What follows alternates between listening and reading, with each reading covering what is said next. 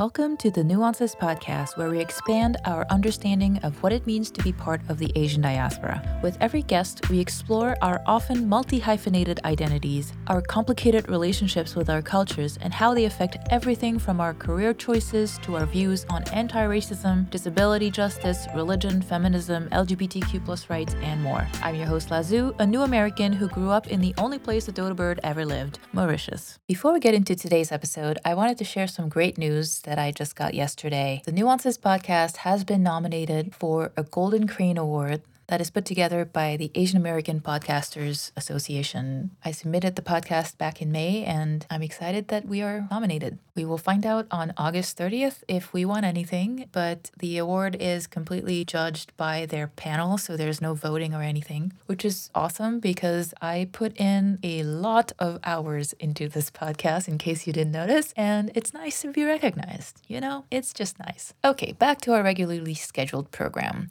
As I said in my episode last week, I do not practice any religion, but I do believe that we should all have the religious freedom to practice whatever religion we want and be free of oppression or stigmatization. Today, we are going to talk a little bit about Sikhism, S I K H I S M. So, trigger warning, we will talk a little bit about 9 11, how that whole event affected the Sikh American community and overnight made them targets of hate crimes. Although this episode focuses on the Sikh American community, the Sikh community in general does face oppression in India and other places as well. There is more information on the SALDEF website, and the links to that will be in the show notes at nuancespod.com. A couple of definitions before we start. The TSA, for those of you who are not in the US or have not been to a U.S. airport is the Transport Security Administration. It's an agency of the United States Department of Homeland Security that was created as a response to 9 11. A Gurdwara is a place of worship for Sikhs. And yes, by the way, Sikhs, S I K H S, is pronounced Sikhs, not Sikhs. Our guest today is Kiran Kaur Gill. Ms. Gill is the executive director at SALDEF, the Sikh American Legal Defense and Education Fund, where she oversees and executes programs related to policy, research, education, civic engagement, and youth leadership in the Sikh American community.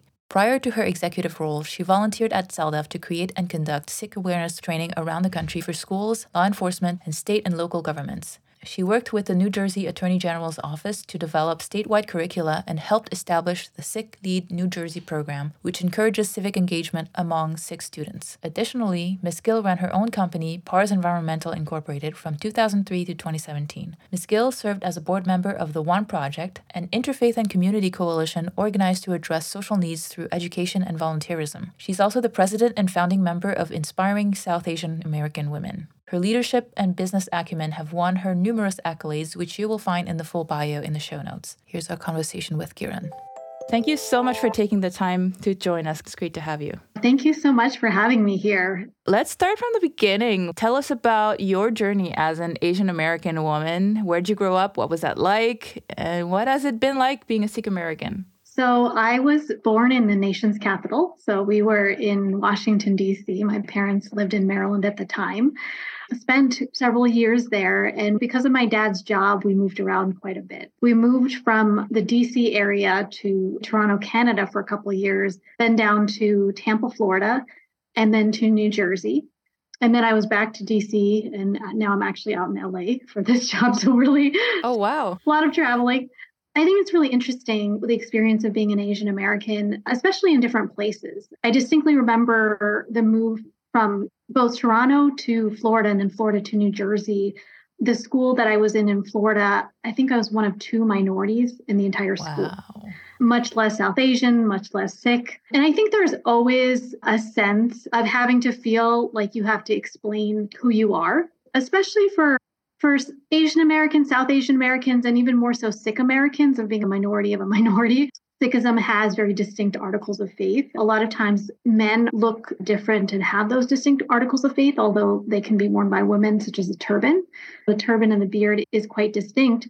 But even as a woman, you know, just explaining the long hair, the kara, which is a metal bracelet, which again is another religious article of faith. Those are things early on you try to almost have like an elevator pitch for who you are, which is yeah. really interesting. who you are, your cultural and religious background, because it does come up.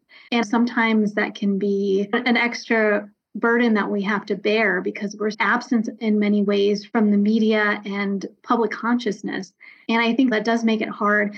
When I moved from uh, Florida to New Jersey, New Jersey does have a growing Asian and South Asian population. So I was one of several South Asians and Asians in the school that I was in. But still, you still have that having to explain yourself. It is less in that phase of middle school, high school, trying to figure out who you are on so many levels, especially in high school when I was surrounded by other South Asians, both Sikh and from other religious groups and parts of India, trying to figure out, you know, what that meant, how that figured into our identity and how we wanted to lean in. Some people really leaned in and some people chose to not lean into that part of their identity. And I think it's just an, an, interesting choice that we make, or sometimes we feel we have to make as we grow up and try to develop into who we are and define our values. Yeah, I'm originally from Toronto as well. I'm curious what your experience was like in Toronto. Was it different? Toronto, we were only there for about two years. And We lived in Mississauga at the time. Since there is a larger Punjabi and Sikh population, I saw a lot more influences of Sikhism and certain values that the faith subscribes to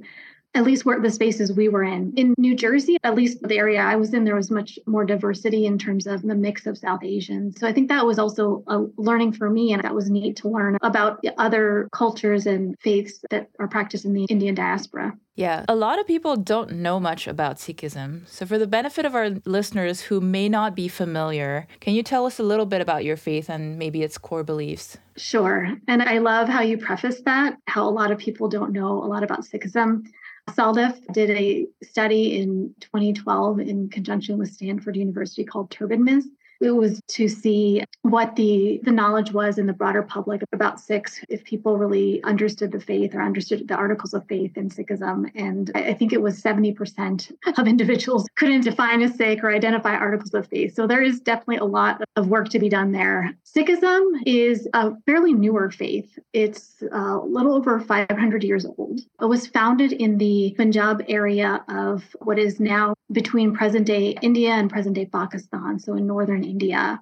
It was founded by a man named Guru Nanak, and he really created a philosophy based on a couple key values. One is this idea of oneness and connectivity. So, believing that we're all part of the same essence, we're all one, around selfless service, seva, and really looking at, I'll say equality, but also looking at the social structures of the time. One of the things that he really pushed back upon, which unfortunately still continues today to a certain extent, is the caste system in India. So, really coming out with this philosophy of uh, being one, that everybody has equal access to spiritual enlightenment and everybody has value and worth and is able to go on the spiritual journey. And that really pushed against some of the norms at the time or challenged some of the norms at the time. He also believed in gender equality. And so a lot of really progressive values that we see people talking about today that were discussed 500 years ago. He was followed by nine other gurus who subscribe to the same philosophy, and we believe are spiritual teachers who are enlightened. So we don't believe they're God, but we do believe they're humans who have reached spiritual enlightenment. And the 10th guru formalized this philosophy into a religion on one of the holiest days, Vaisakhi. So on Vaisakhi, there's a festival in that area of Punjab, and he brought people together and really formalized the faith and asked his followers to come forward and to sacrifice themselves for the faith and not only subscribe to following the values, but also wearing articles of faith so we're easily identifiable. It's really a way of saying we're committed to these particular values of Sikhism, things like standing up against oppression, things such as selfless service, these values that the Guru Nanak the other gurus had been teaching for several years prior to the 10th guru really formalizing this.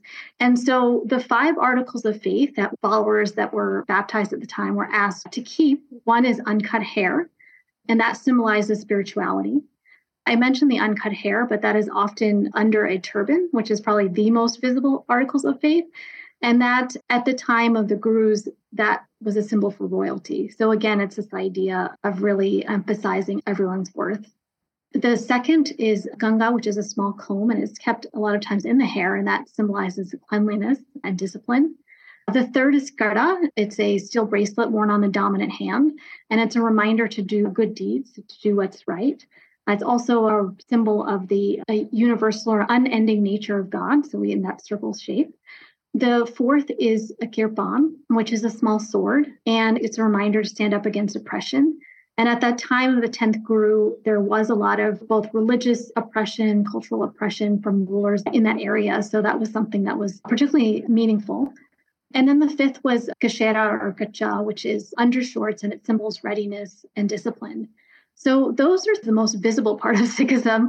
But behind that is really this concept of oneness and spirituality, remembering God at all times and remembering that connection we have between one another. The one last thing I'll just add about Sikhism is that a lot of times you can tell Sikhs because of their middle or last name. On that Vaisakhi, Guru Gobind Singh gave the name Singh to all Sikh men and Kaur to all Sikh women.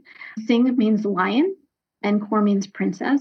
And it was a way to, again, memorialize this idea of equality. And it was a push against the caste system because a lot of times in South Asian culture, you can tell by somebody's last name what caste they are. So by saying, regardless of what your lineage is, you are a lion or you're a princess, it really reinforces this idea that we're all worthy and we're all equal rather than looking at uh, last names that people are ascribing some sort of value to after the last guru of the Sikhs had the Vaisakhi event and formed the Khalsa, which is the, the body of baptized Sikhs.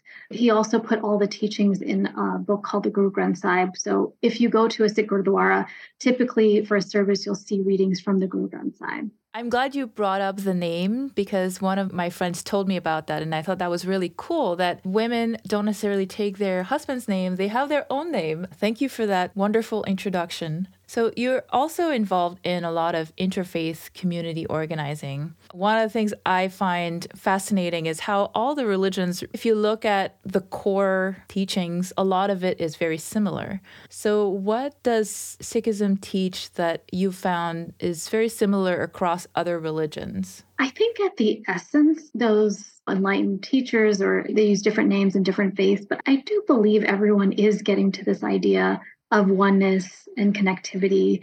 I know Christians talk about fellowship, and a lot of the Abrahamic faiths, they talk about brothers and sisters.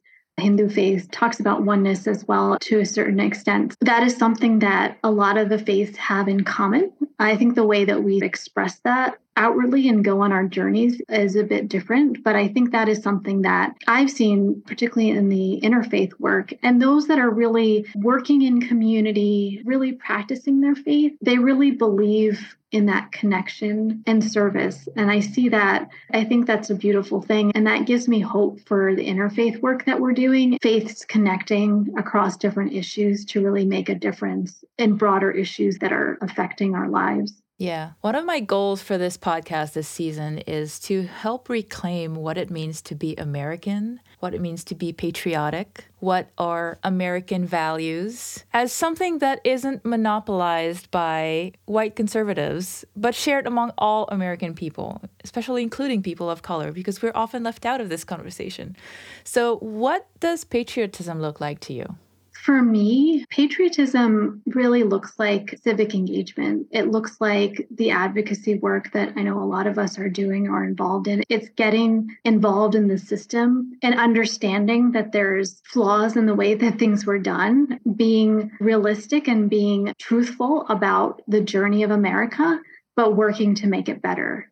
And I think I've seen that across communities. I've certainly seen it especially uh, I think it's sort of this energy in the last couple of years from the API community, partially because of negative experiences that have been happening, but really communities coalescing around this idea that if we work together, we can make substantive change and really hold America to its promise. And I'll put promise in quotes because I know who you ask yeah. who will depend on whether they believe this is a promise, but I believe it's a promise of working towards a truly inclusive democracy. So many of our families came here believing in the American dream. My parents came here as professionals in the 60s and 70s. And especially in the last couple of years, the Trump administration, sort of the xenophobia and the anti immigrant rhetoric I would see the pain on their faces because there's a question of is this American dream real and will it be able to manifest for future generations? And I think our work, especially those that are here and that are familiar with the system and that can vote and can exercise our rights, that we have to do that to the fullest. And I think to me, that's true patriotism. That's a wonderful answer.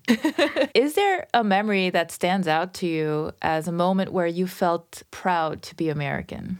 I think for me, when Obama was elected, seeing somebody of color, seeing somebody that had a different path. I mean, he even lived in Southeast Asia. And actually, my parents grew up in Malaysia and Singapore. So that was an interesting connection to see. That for me, and for many others, was a moment where we started seeing possibilities actually materialize. Say, okay, this is something that we can do. These are spaces we can be in sometimes it's hard to enter conversations because the language isn't there. And I'll see if I can elaborate on that a little bit more. A lot of times, especially as a minority, you'll have a unique experience, but it's hard sometimes to enter the conversation if it's guided by questions, comments, philosophies that in no way pertain to your real life experience. It's hard to find that entry point. And I think seeing him get elected and the types of conversations that were happening in this country allowed many of us to feel like there was more of an entry point and that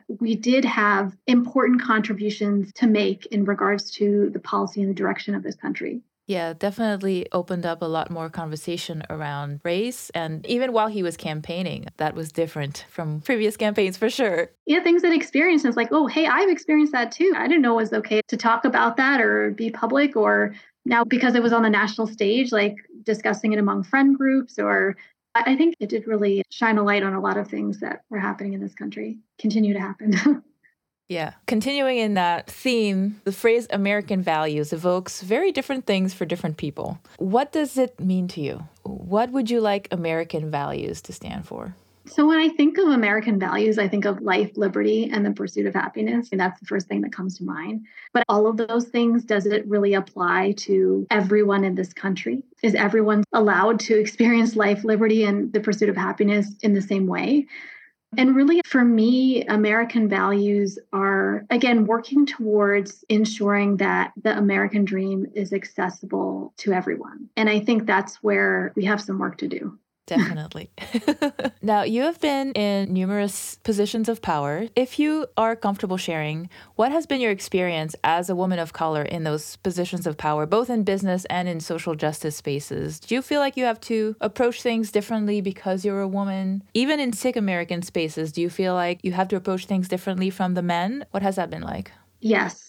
so I come to this work from running my own company for 15 years. I was in highly male dominated spaces. Sometimes it's so pervasive in our culture that things that you see in the workplace, in client meetings, at least in the engineering consulting field, I think there is a lot of catering to men in the way that the work structure is set up and the expectations in the spaces where you network, all of those things. So I had 15 years of, okay, this is the work expectation, devote 110% of your time to work all the time, be available to go golfing and like those types of things. I remember client dinners with the big steak dinner and beer. Nothing against any of those things. They're all great great in their own way. But when I think of cultural shifts in work environment, in what's acceptable and the way that we talk in the workplace in the way that we structure our work it is interesting to see ways that it can be structured differently. And in both of those spaces, I think I did bring in a more womanly touch in terms of my approach to collaboration, my approach to flexibility in the workplace, ensuring that the best ideas of the day win, and ensuring that everyone is given equal time to share, regardless of gender, background, or seniority. That's one aspect. The second aspect is in community. And I think sometimes we don't talk about this because it's tough. It doesn't make us look great. But I'll say South Asian culture. I don't want to put it on all Asian culture, but it can be sometimes patriarchal, even though Sikhism is very much a religion that speaks about equality. Sometimes being a young woman, trying to ensure that my voice is heard can be challenging in certain spaces. But I will also say that I've received a lot of support by men in the community as well that want to see young women women in leadership positions. And I don't know if I should still put young by my name, but women in leadership positions that's also been really nice to see. And I'll say also in my work career, I also had some men that were champions for women's leadership, and that's what we need. Yeah, there's definitely a lot of patriarchy in many of the Asian cultures, and it's a theme that comes up a lot with our guests preserving our culture, but also not preserving the bad parts. yeah, exactly. Can we, I mean, we should agree which parts we're preserving. totally agree. So, what advice do you have for other Asian American women who aspire to be a leader in their community like you and who are trying to navigate those male dominated? Dominated and often white dominated spaces. Finding a good support system is always helpful. There's no sort of magic formula to navigating those spaces. I think being confident in what you have to say, showing up with facts, depending on the spaces, with clear policy goals, clear objectives as to what you want to accomplish, how you can work together, collaborate, that's helpful. What we have to understand is that this work will be tough. There can be cultural barriers to women's leadership in certain spaces, but what we're doing is we're paving the way for the women that come behind us. So the work is important. Setting those boundaries, setting the norms, and changing the norms is incredibly important. And that's the work we're asking women leaders to do. I think find some wonderful support where you can. Yeah and believe in yourself. There's a lot of people that are unfortunately going to try to tear you down, but if you keep showing up and you are on point at some point, they're going to take notice. And I remember that with my company. It was initially hard to network and to get things going, but I kept showing up and showing that I was serious. And people took notice when we started growing, when we became a national company, when we increased employees. And the proof is in the results. Yeah, for sure. Now, going back to SALDEF, SALDEF started their law enforcement partnership in 1999. What was the Sikh American experience in those days, and why was there a need for SALDEF? What were the issues you were trying to address at the time? The issue is lack of awareness of who Sikhs are, and particularly our articles of faith.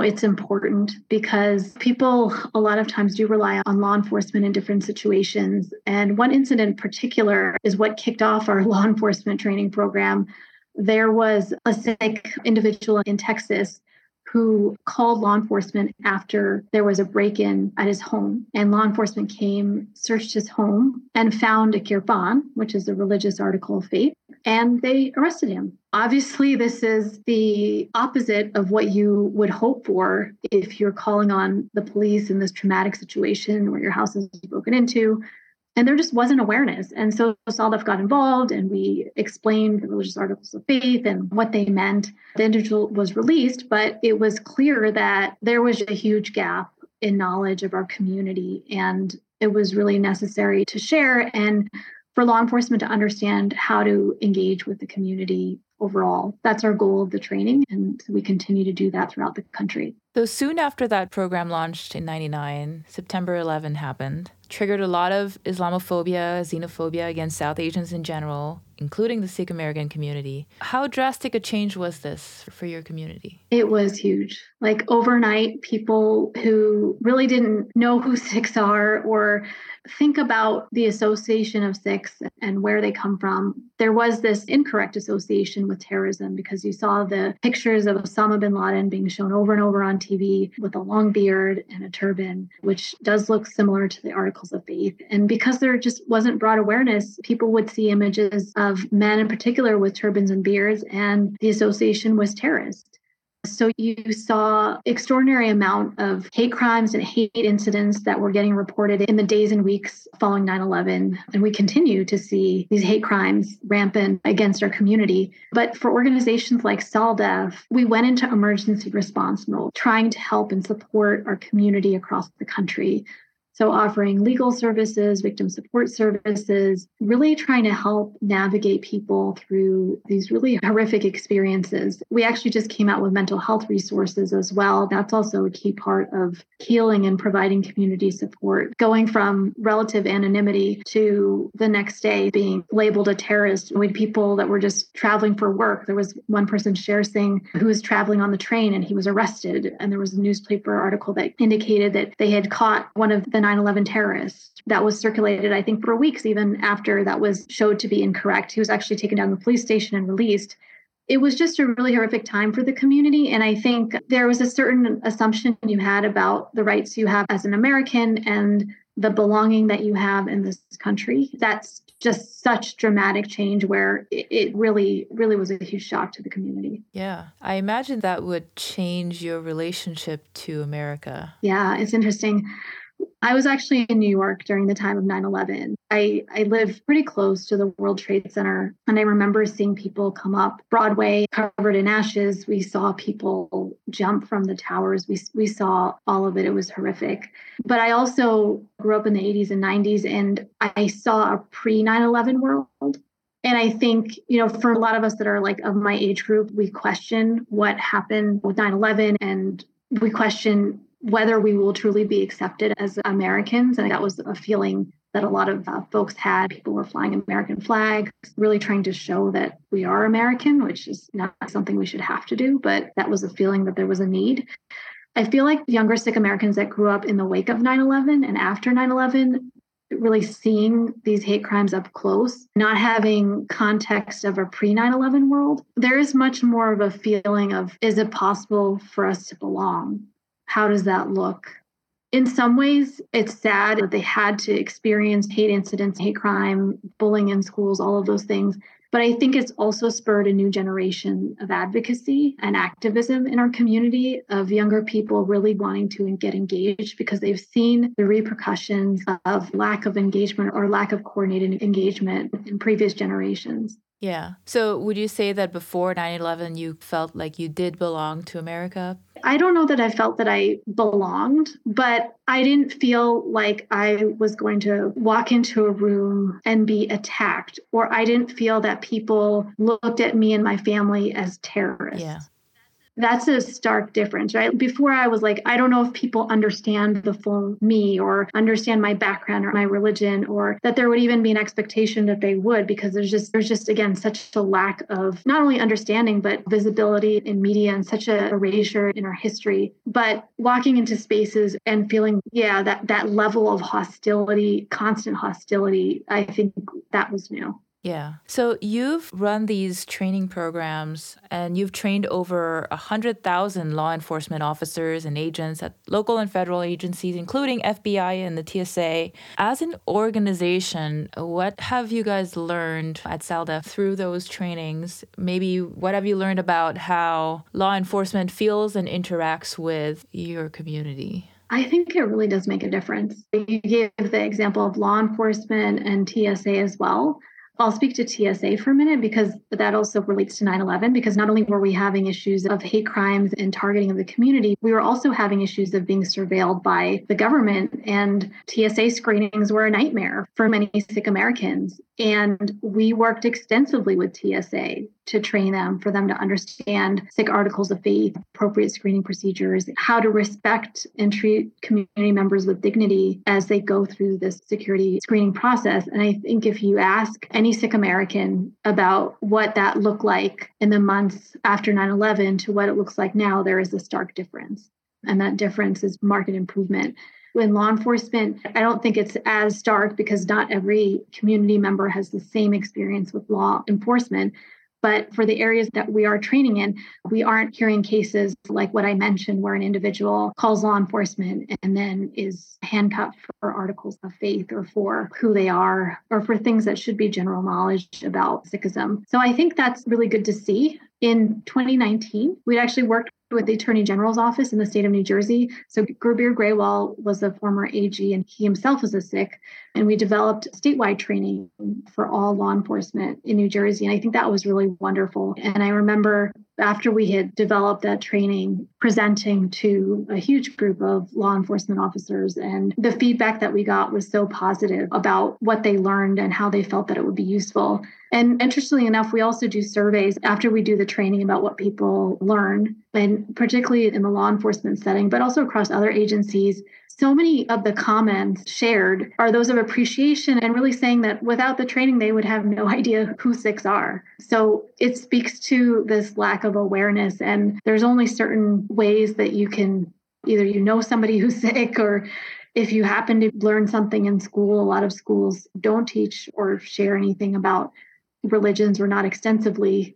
So, this is something that I think is really valuable and helps them do better community engagement. That's awesome to hear that the feedback has been overwhelmingly positive. How long is the training? We customize it. Usually, it's about an hour and a half to two hours. It can be an hour. We've done for the Attorney General's training, I think it was like three hours. We made that more extensive. So it can be really customized depending on what the agency is looking for. And in addition to sharing information about Sikhism, about our articles of faith, about community engagement, really try to go through specific scenarios so they understand what that engagement should look like the do's and the don'ts it looks a certain way for FBI, it looks like a certain way for TSA, do and work with the agency so it is truly relevant to what they're seeing day to day. Yeah, that's great. You've also done these in schools across the country. How is teaching kids different from teaching adults in your experience? Was one easier than the other?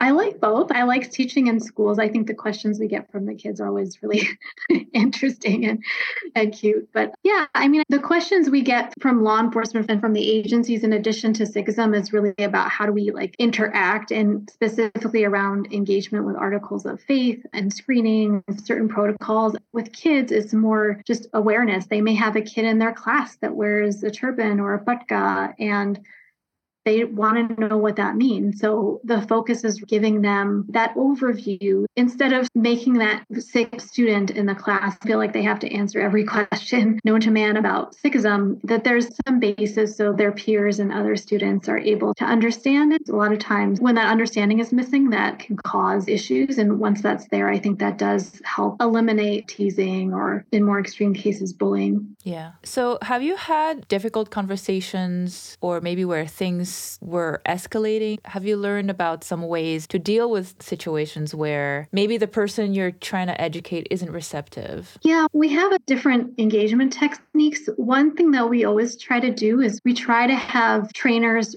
from that area or have knowledge of that local area so it's as relevant as possible.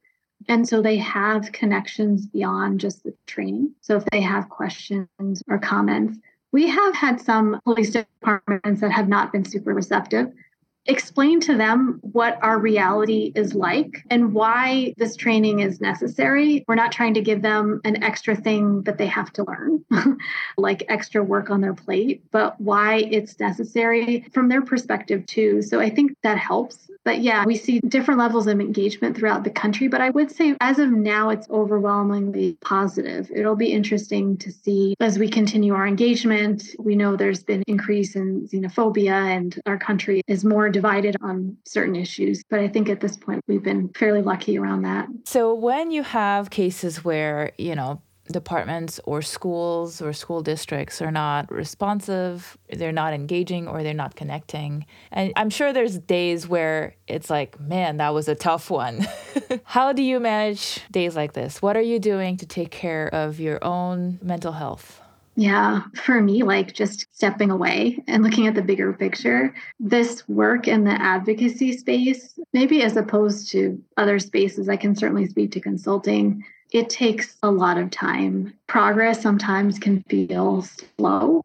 So I think it's really stepping away and looking at the bigger picture. That's a good point. Stepping back and keeping the bigger picture in focus. Many Asian cultures historically have not been equipped to access mental health care, and there's still a lot of stigma around it. I was wondering if that's also the case in the Sikh community. Yeah, we have definitely seen that in the Sikh community especially as newer immigrants, you know, there's a focus on achievements and not really being fully open about struggles. And that can be tough because there do need to be spaces where you can talk about how we're feeling, where we can share struggles and get support. And we know that in the mental health space, and we saw this after a lot of the tragedies that we've experienced in the Sikh community, there was the mass shooting at the FedEx facility in 2021, which eight individuals passed, four Sikh Americans, and the Oak Creek shooting in 2012, where seven people passed we really saw in those moments like there weren't culturally competent mental health resources or enough providers that could understand a cultural context and also in some cases where needed speak in language in our case a lot of sikh americans speak punjabi mm-hmm. so there is this need and this gap in the community, and SALDEF is trying to fill that. We have worked on producing culturally competent mental health resources, and we are working on having those conversations in community and trying to destigmatize it. But it, it's a process. yeah, it's a process. Thank you. That's well said. It's a process, it's an ongoing process. For sure. Yeah. One of the interesting things I read about Sikhism is its focus on life, like the present life, and not the afterlife, which is what many other religions focus on. They said that when somebody dies, the community gathers in worship, but it's a celebration rather than a mourning. And that is completely the opposite of what I grew up with. I'm wondering if you want to elaborate on that philosophy. Sure. One of the interesting things about Sikh philosophy is that you can really experience spiritual enlightenment in this lifetime and live in bliss. Or in Abrahamic faith, there's this idea of heaven or hell. We believe you can experience that heaven, that bliss, that enlightenment here in this lifetime. Right. And I think it's for that reason that when somebody passes, it's just their body that is no longer living, but their soul and their essence is still there. That's what we acknowledge. So if you go to a Sikh funeral, there will be hymns sung, there'll be community congregating. A lot of times, full congregations will be there and it's an acknowledgement of the passing, but it's not mourning in the same way because there's that continuity. Do you feel that this approach makes the grief process easier?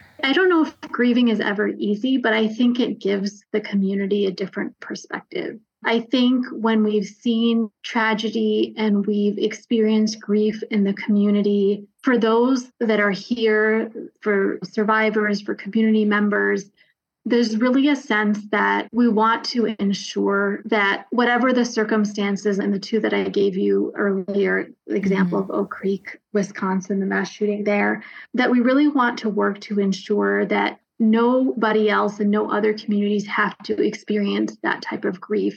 So, a lot of that grief, frustration, sorrow, and in some cases, even anger, depending on the person, that's not something that we subscribe to on a spiritual level, but everybody's human, right? Yeah that, that turns into how can we advocate? How we how can we ensure these things don't happen again? Mm-hmm. and how can we use our time and energy to really work with the broader community be in these spaces and promote progress around a lot of these issues especially around issues of hate that our community has experienced? Yeah. What are some changes you would like to see when it comes to access to mental health in america? I think there just needs to be more discussion about mental health as a starter. There's a lot of issues that are mental health related that we don't make the connection and we don't have discussions around. I would like to see more mental health support. I'd like to see more culturally competent mental health resources and more access. There really needs to be more infrastructure built around mental health because it touches every aspect of our lives in so many parts of the country, social services are being cut in favor of supposed community safety initiatives. But mental health and wellness, that is core to issues of safety and security as well. Yeah. Ensuring that we have communities where people feel like they're supported, where people feel like they're included, where if there's issues that people are experiencing, there's places to go and get help those are all really critical aspects of community building and happier communities. If you look at some of the international studies and where the US falls on some of those, we're certainly not near the top in many cases. So I think that those are some key things, but a much more heavier focus. And in addition to more resources and funding devoting to developing mental health infrastructure across the United States.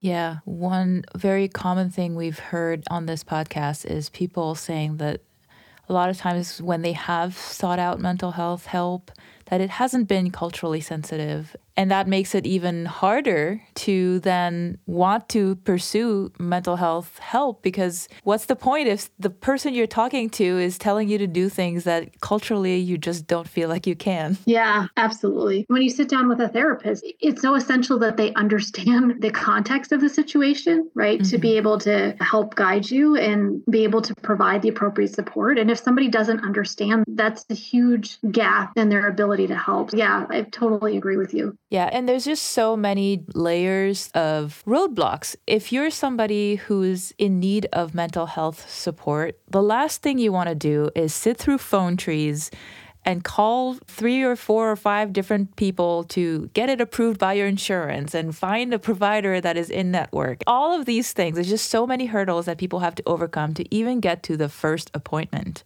So, definitely a lot of work to be done in terms of having access and having access to somebody who will know what to say that is culturally relevant. Definitely. And I 100% agree with you about the phone trees and how many times can you press one or two? A lot of times to be like directed to some voicemail message. This has got to change because if people are seeking support, and a lot of times even getting to the place where they decide to seek support is difficult in itself. Right. And then having to run around and try to figure out the systems and being able to access that support, I think we really need to see significant improvement there. Yeah. And I'm sure many people get to that point where they make a call, maybe they make the second call, and then they just give up because it's just one more thing that they just don't feel like they have the energy to do. I have sought mental health help before, and I have gone through this as well. The only reason I went through is because I was very adamant about it from childhood. So I was like, okay, I'm going to do this no matter what it takes. But I wondered throughout this process how many people get to this point and just give up because it's so frustrating frustrating to deal with the system. yeah, definitely. 100%. I agree. Yeah. We like to wrap up the interview with our rapid fire section. These are one word or one phrase answers. You don't have to explain, but you can if you want to. Okay, sure. All right. What's an Asian food that you should like but don't? Oh my God, I love all Asian food. okay, there's an Indian Punjabi vegetable. It's called karela and it's like bitter gourd. And it's not, yeah, not my favorite. Yeah, I don't know if I should like it. Actually, let me change my answer because my parents are from Malaysia and Singapore. They are big fans of durian, and mm-hmm. I am mm-hmm. not a fan. and all my cousins there love that fruit. Fair enough. What's an Asian food that you'll never get tired of? Dumplings. Oh, that's a good choice. When have you seen yourself represented in media and you thought, oh, that was really cool? When I first saw Bend It Like Beckham, because uh, I was also an athlete in high school. And so when I saw that, I was like, oh my goodness, a South Asian thick girl who plays sports. So that was definitely one. The other one, just as it came to mind, we run a youth leadership program, and one of the Sikh leaders under our program actually tried out for American Idol. So that was another cool thing to see in terms of. Oh, that's awesome. Yeah. Yeah. What's your favorite environmental project that you worked on with your company? I think stormwater management. We worked with EPA and we were looking at innovative solutions. And we had done work after Hurricane Sandy. I think it was really important in the state. So it would probably be one of the ones that stuck out for me as being really important. And finally, who is someone who is currently inspiring you in the Sikh community? Ooh, who's currently inspiring me in the Sikh community? There's so many incredible individuals well, you can name a few if you want. it doesn't have to be just one. Okay. I think what I really love to see is really making their mark. So seeing what Rupi Kaur has done, I, I love how she's the poet, her poetry, and then how she's weaved in aspects of the philosophy and the faith in really discovering exploring who she is and womanhood so i think that's that's really cool i think it was really inter- interesting to see Lilly Singh when she got the talk show and now i think she's doing a couple other interesting projects. Simranjeet Singh, I know, just came out with a book and he was speaking at South by Southwest. I just think that there's a lot of really interesting voices in our community. Oh, another one is Simranjeet Singh, who was the Sikh Captain America. Awesome to see him take on that persona and really challenge stereotypes in those ways. Yeah, I could probably list on and on, but I really like to see community like entering these spaces and authentically sharing who they are and sharing more of the community and about Sikhism. Awesome. Thank you so much for doing this. Thank you. Really appreciate it.